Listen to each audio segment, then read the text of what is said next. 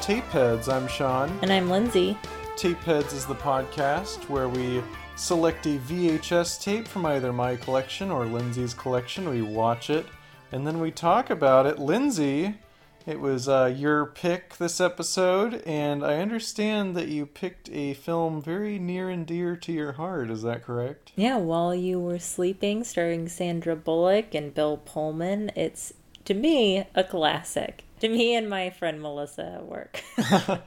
Um, this is a movie that you introduced me to a few years ago. Yeah, and the first time we watched it together, you didn't really like it. Well, I didn't dislike it. I, I mean, think it's okay for us not to like. Well, no, I mean it's it's obviously a movie that I've come around to as well as we'll discuss, but maybe the storyline was a little far fetched the first time I saw it, and maybe one of the supporting characters we'll talk about it got a little on my nerves the first time I saw it. But it, like a lot of uh, rom coms that you love, uh, it's grown on me. Yeah, it gets it gets better with every viewing, just like you've got mail. I would agree with that. So before we get into the movie itself, you did get three ads on this tape, Lindsay. The first one was for an Ellen DeGeneres Bill Pullman vehicle, appropriately enough. Good old Mr. Wrong, back before Ellen had come out, before she had her talk show, before there were things unearthed about how she is on her talk show. Ah, it's so sad that we live in a kind of a post Ellen, like sort of El- Ellen's sort of been canceled in a way, I, hasn't she? I don't know if it's gonna stick just because I mean I haven't really followed the news about it, but seeing the trailer for Mr. Wrong reminds me of how delightful she can be. And she she and Bill Pullman pull, uh, pair up pretty well on that because he's playing this zany, crazy guy that she's kind of stuck with.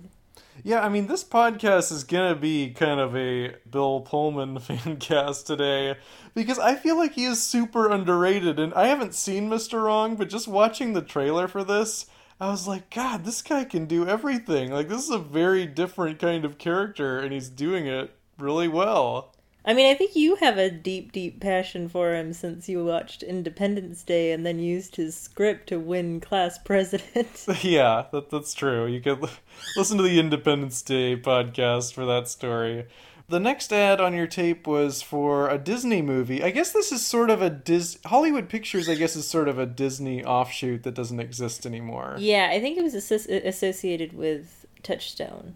This is Oliver and Company as your second ad. Yeah, Oliver and Company is an animated film about these uh, street animals that are trying to, uh, I don't know, just find a nice home. I honestly haven't seen it in so long, and I used to love it. It was one of the select VHS tapes that I would keep in my room so that I could rewatch it over and over. Does not just every movie makes that Lindsay's room collection, as we've heard. Yeah, and most of them are not very good. What what what else was on that shelf in Lindsay's childhood room? Uh, the second Homeward Bound movie. okay. Uh, the Man of the House, starring Chevy Chase. Oh, well, that's a classic. yeah, and probably all of the Three Ninjas movies. Oh wow, all of them. Was Home Alone 3 on there? It might have been at some point.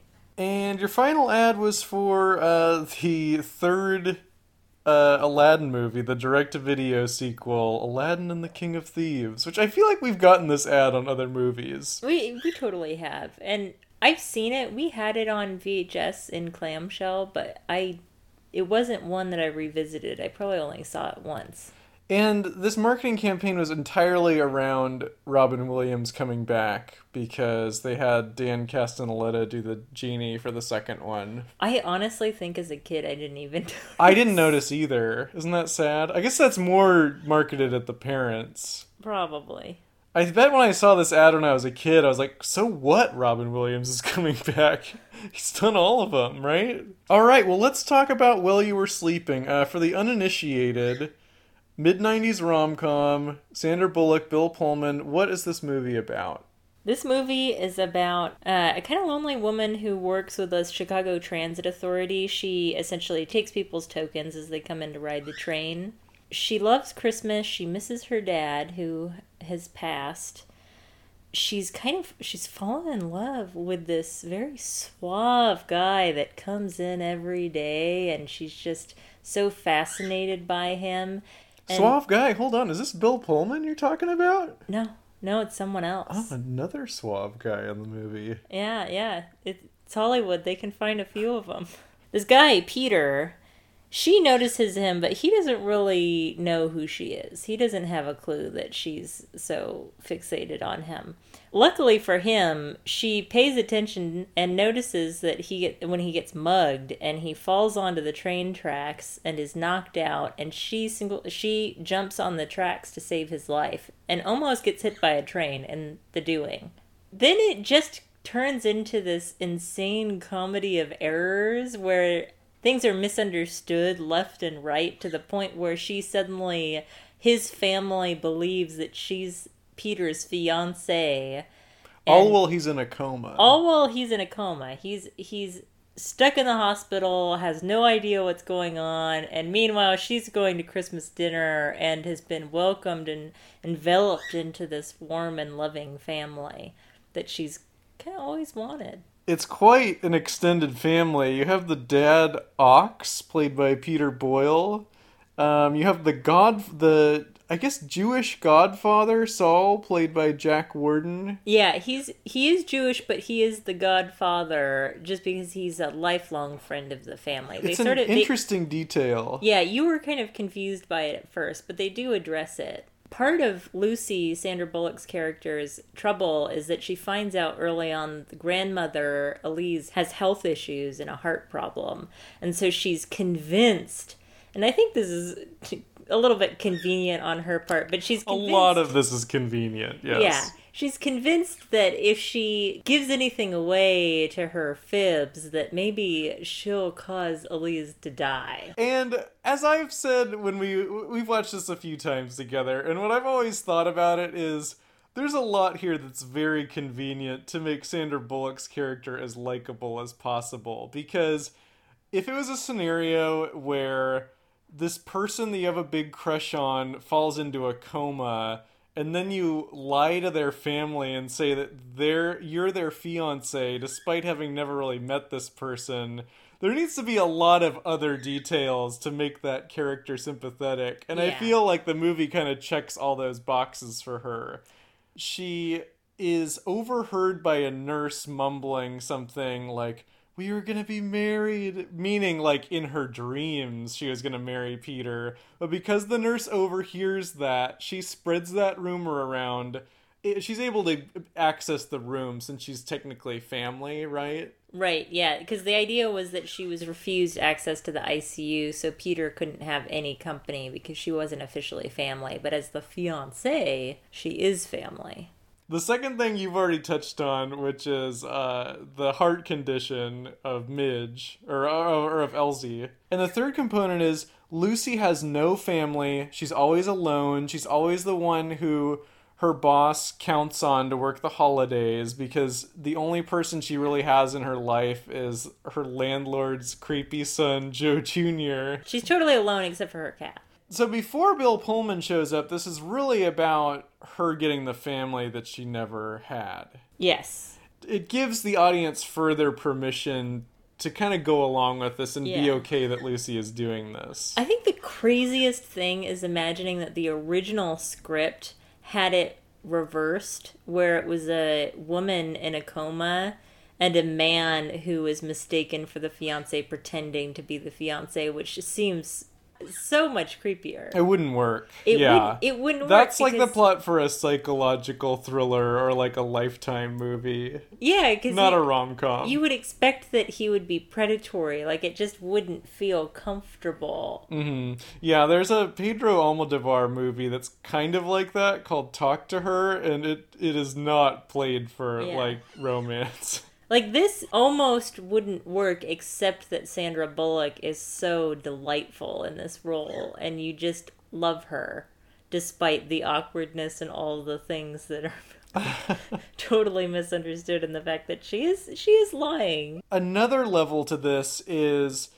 Peter has kind of estranged himself from the family just because he's kind of living this Wall Street kind of douchebag sort of lifestyle away from the family. He's a big shot lawyer. He's a big shot lawyer. He tends to date very shallow women, as we see later. Like, um, not the, these kind of salt of the earth people like Lucy. And so the family bonds to her immediately.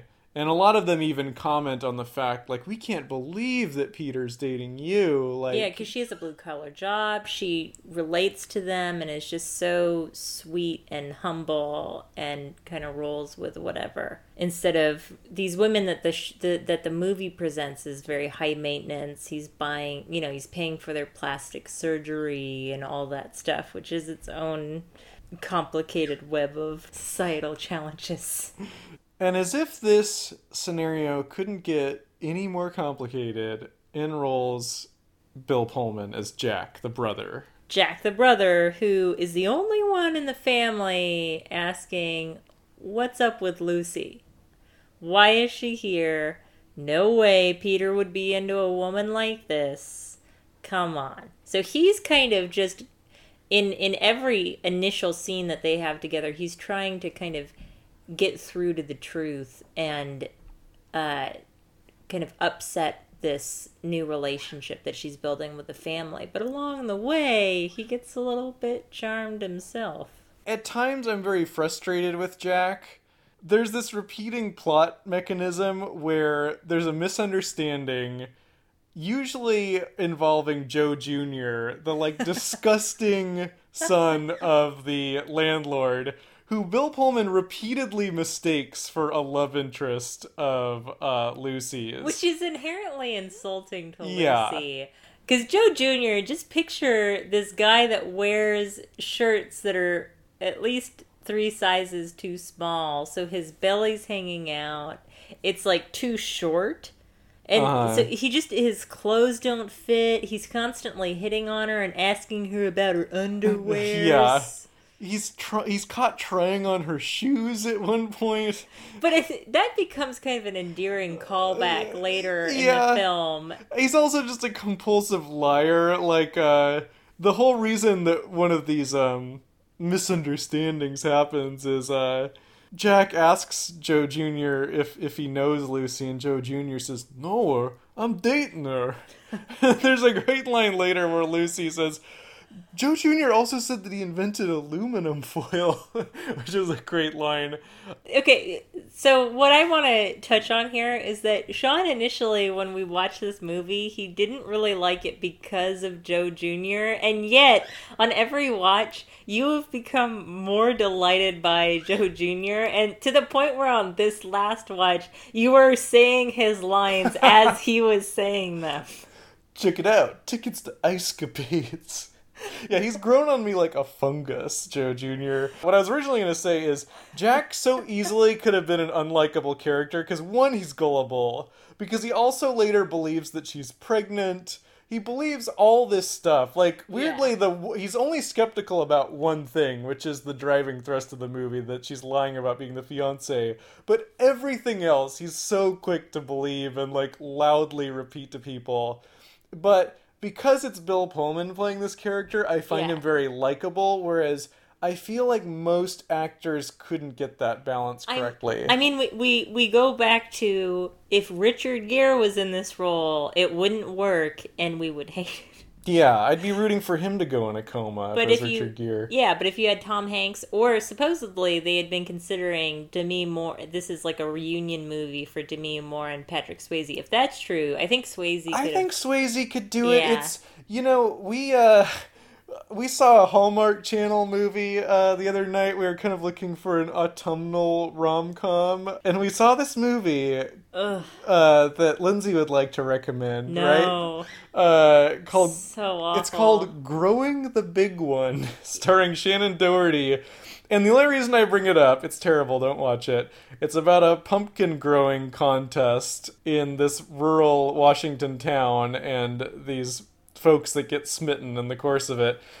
The male romantic lead in that that is kind of trying to do the same thing where it's chemistry between the leads that's brought about through like a lot of like bickering and disagreement. I feel like this is a like kind of a trope of rom-coms, Mm-hmm. but it's done so poorly in that Yeah. movie and it really reminds you like one you need the script to work, but two you better have like a really good actor in that role otherwise it's just very annoying. Yeah, I mean, we can't even compare. I, like, I don't think it's even worth bringing up that Hallmark Channel movie because they didn't even give that guy a decent haircut. Like, he had no chance in pulling that off. Whereas Bill Pullman has beautiful hair and is charming. And even though his character is a little bit of a jerk, they manage to they make you realize where he's coming from. Like he's unhappy and different things going on in his life. He feels trapped by this job and work that he does with his father. They're running a company together, but he really wants to be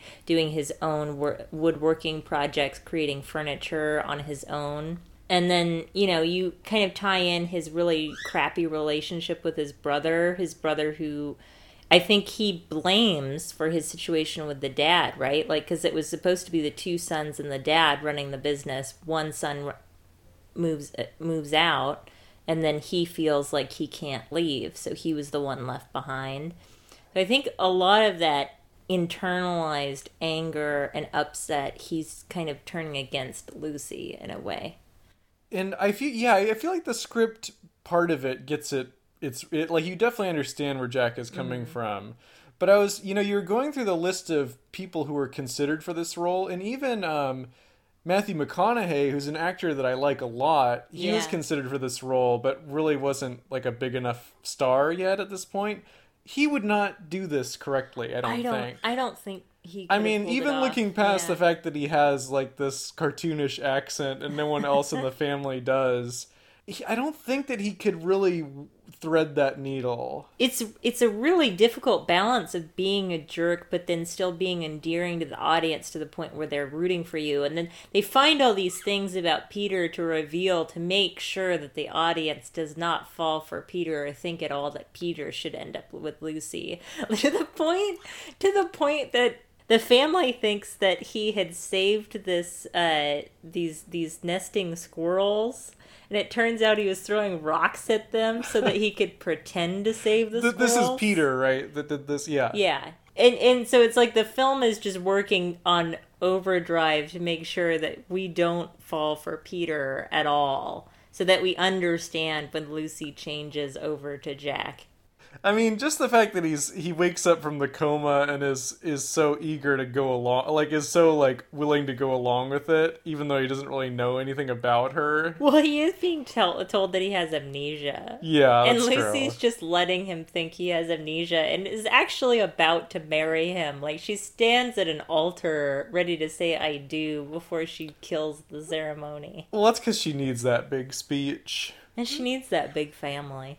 Another interesting component to the movie is that Saul the Godfather knows pretty early on that it's all a sham. Pretty he- much the first day he, Yeah. he figures it out.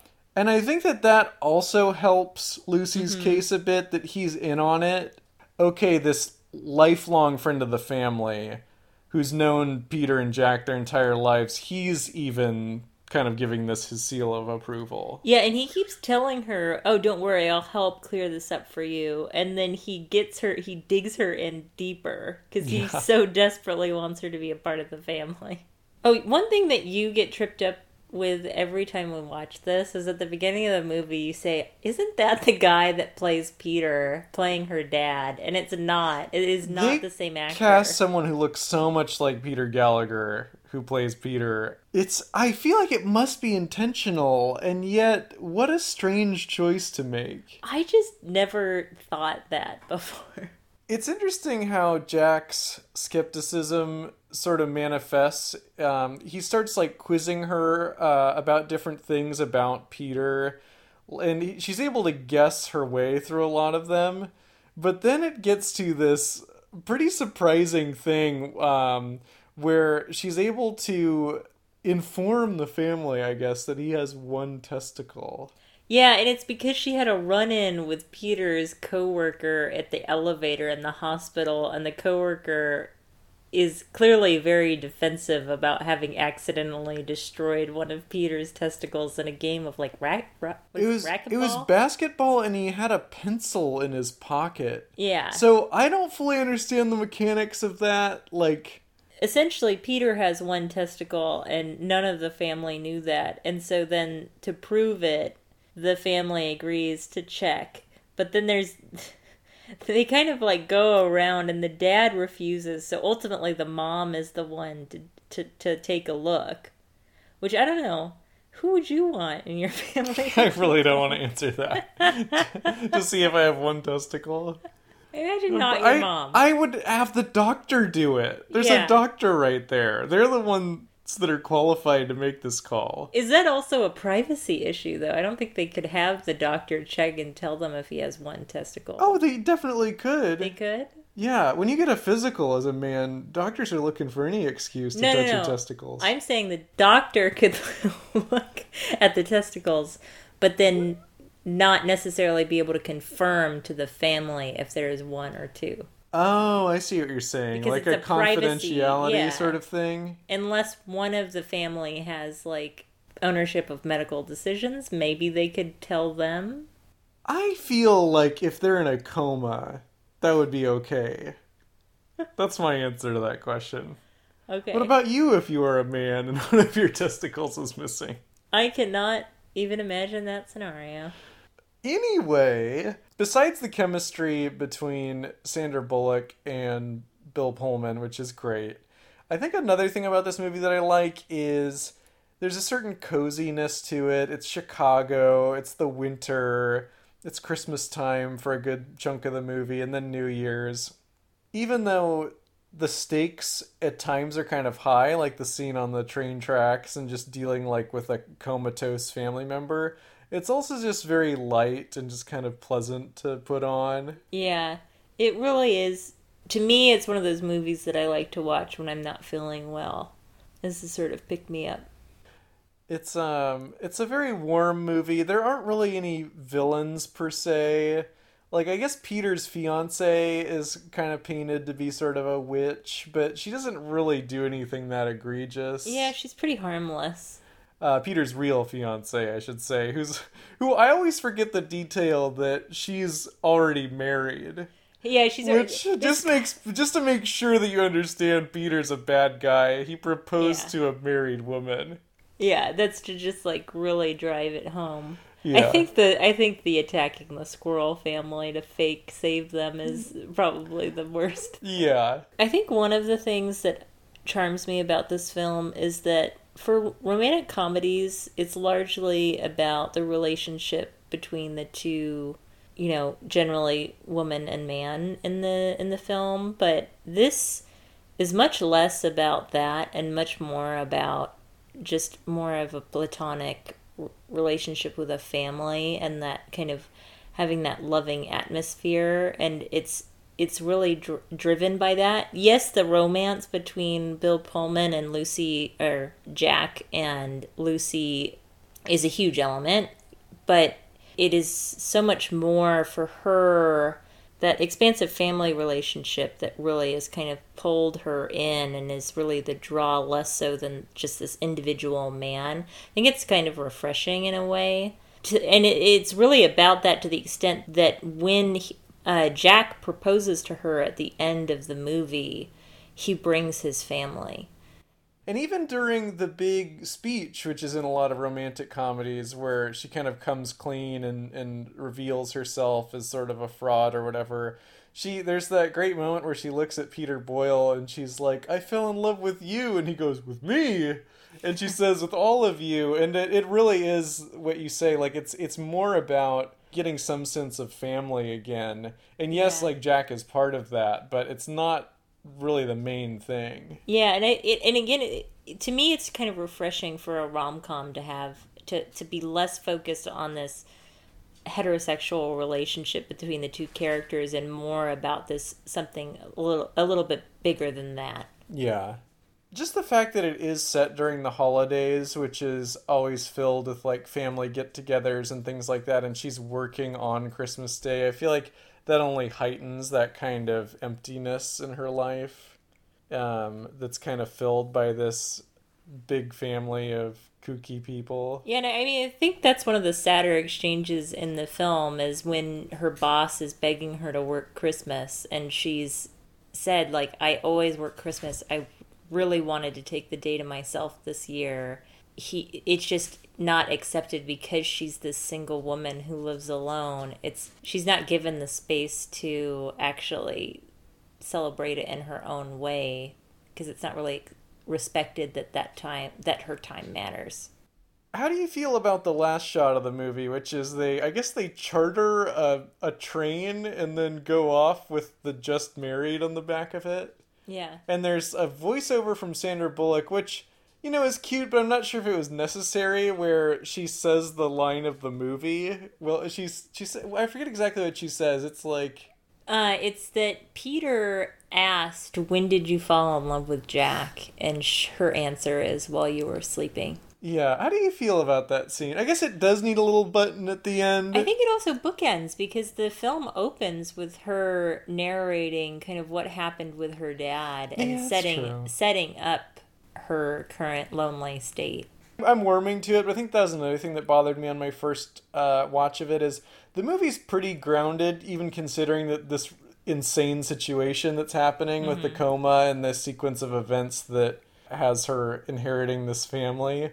That last scene with them on the on the back of a train going away with like just married on the back, I felt was like almost out of a storybook, but I guess she could pull strings with her boss to Oh do yeah, that. I feel like she probably didn't even need to ask because she's really well liked at her workplace. She's been employee of the month and all that stuff. Like they totally would have just done that for her without even a bat of an eye. All right, Lindsay. Well, I think I know where you're going to land on this. Uh, but as you know, we have a rating system on this podcast. Uh, buy it, rent it, or tape over it. Where do you fall with While You Were Sleeping? Buy it. I just love this movie. You know, I don't I don't really care if it has flaws because it does, but you know, pretty much everything is flawed in some way or another, but it's just such comfort food in in video form that I'll always return to this one, I think. I like it a lot too. Um, I'm somewhere between rent it and buy it. I feel like on the next watch, I might finally be full buy it. I really like watching it with you and sort of watching it through your eyes, but it's not one that I'd throw on just by myself, which I think is the true hallmark of a buy it. Uh, so I'm gonna go rent it for now. Yeah. You do I you are memorizing more and more of the dialogue. So Mostly the we're gonna- Joe Jr. lines, Yeah, but yes, I think we're gonna get you there. yeah. So Sean, what are we gonna watch next time? Well, uh, we're in the spooky season now, and uh, we pride ourselves on doing our Halloween episodes. I am picking what might be one of my favorite horror movies of all time. We're doing Scream. The original Scream, 1996, Wes Craven, ghost faced killer, calling up Drew Barrymore. I imagine you know what Scream I'm talking about. I don't know. I think I need you to describe it a little more. David Arquette, I, I wasn't being serious. Neve Campbell, Courteney Cox, Okay, that's enough. Jamie Kennedy, Rose McGowan. Uh, I'd like to thank Will Price for use of his song Mandatory Groove. You can hear more of Will's music at soundcloud.com slash gargantuan. You can learn more about us and our other episodes at tapeheadspodcast.com. You can also email us at tapeheadspodcast at gmail.com. And please rate and review on your favorite podcast app. That's it for Tapeheads. I'm Sean. And I'm Lindsay. Until next time.